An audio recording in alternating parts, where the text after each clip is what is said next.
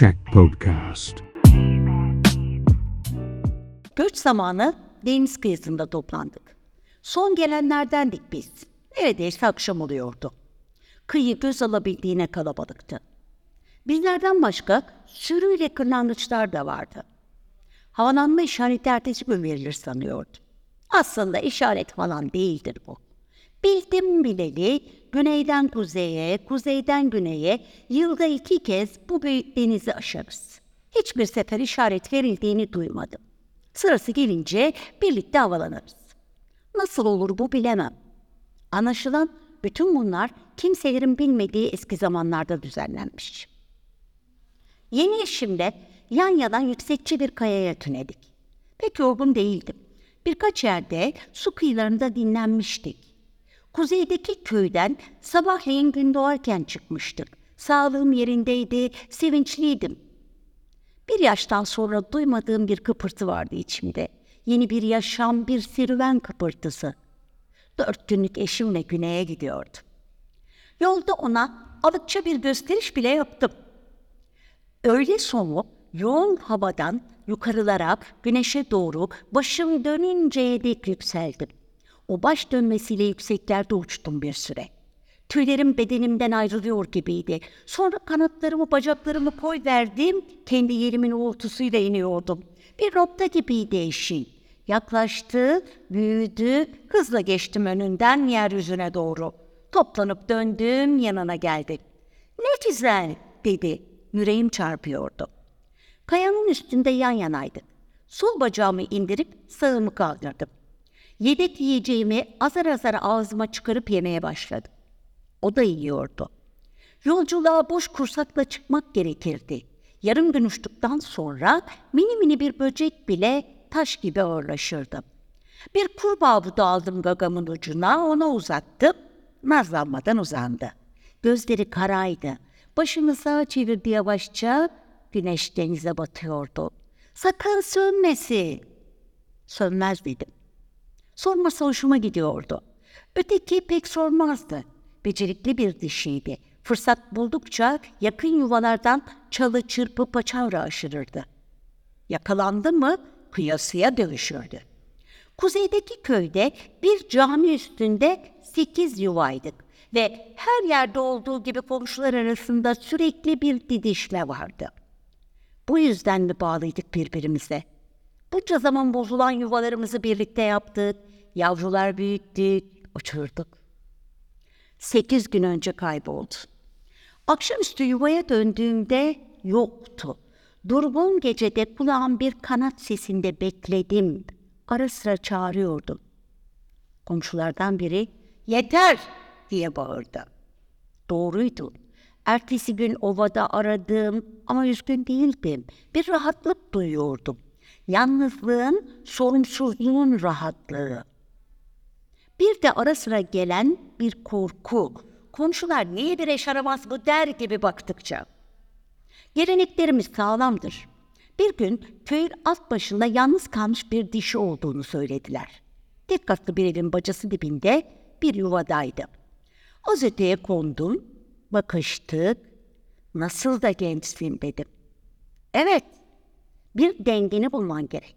"Hayır, burada mı kalacağız? Olmaz," dedi. Uçup yuvama döndüm. Az sonra o geldi caminin üstüne. İnce, güzel, ağır ağır yürüyordu bana doğru. "Dur, güneyde bir dengini bulursun yakında. Yaşlanıyorum ben artık." "Biliyorum." Yanıma geldi. "Burada mı kalacağız?" Akşamüstü onun yuvasına gittik. Kalabalık istemiyordum. Sabah gün doğarken çıktık oradan. Uyandığımda hava ağrıyordu. Yakından, uzaktan ötekilerin sesleri geliyordu. Kanatlarımı açıp gerindim. O da uyandı. "İyi misin?" "Evet." "Ya sen?" "İyiydim." Az sonra hava iyice ağardı. Birden bir sessizlik oldu. Başımızı yukarı kaldırdık, bekledik. İşaret verildi mi? Uzaktan o bildik hışırtı duyuldu. Kanat sesleriydi. Havalandık ve deniz üstünde akşama dek sürecek olan yolculuk başladı. Yeterince yükseldikten sonra güneye yöneldik. Telaşsız, çabasız, düpdüze uçuluyordu. Denize bakmamak, özellikle denize inmemek gerektiğini bilirdik. Ama denize inmek zorunda kalsak ne olacağını bilmezdik. Etimizle bilirdik bunu. Sıcaktı. Öğleye doğru belime ağır bir şey kondu. Düz ucuyla baktım, bir kırlangıçtı. "Hayrola?" dedim. "Hayırlar, birlikte geçeceğiz karşıya." "Olur, yüzsüzlük değil," dedim öfkeyle. "Şimdiye dek görülmemiş bir şey. Bu yolculuk tek başına yapılır." Öyleydi. Her yıl binlerce alık kırlangıç güç bela aşar bu denizi de böyle bir kolaylık kimsenin aklına geçmez. Bunu ilk düşünen benim. Sıcağın etkisiyle olacak az önce geldi aklıma. Kızmadan bir kurtuluş yolu düşünmem gerekirdi. Eşimden bile bir yardım bekleyemezdim. Uçarken başımı geriye çeviremezdim. Uzun süre uçtum. Yoruluyordum. Birden ters dönüp silkindim. Tırnaklarını etime geçirdi. "Bana bak koca kafalı. Beni düşürsen bile gelip yine konacağım sırtına. Boşuna yorma kendini," dedi. Doğruydu. Güneş batıya devrilmişti ama serinlemiyordum. Bir daha denedim. "Çok ağırsın. Kıyıya değin, taşıyamam seni. Birlikte düşeceğiz."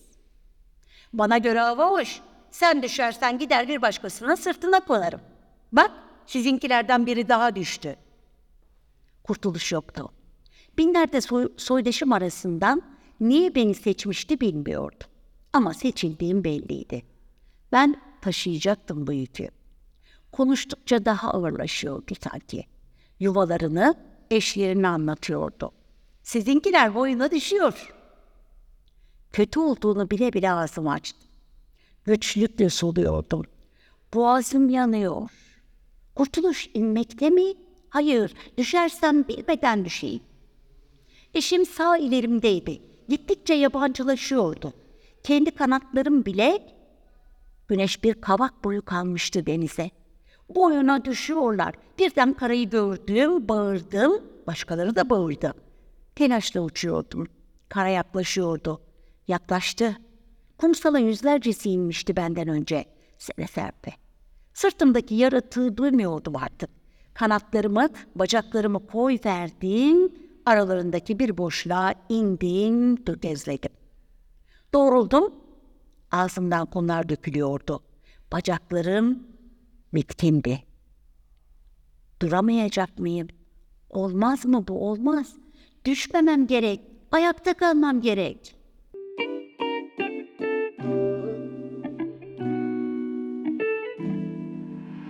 Check Podcast.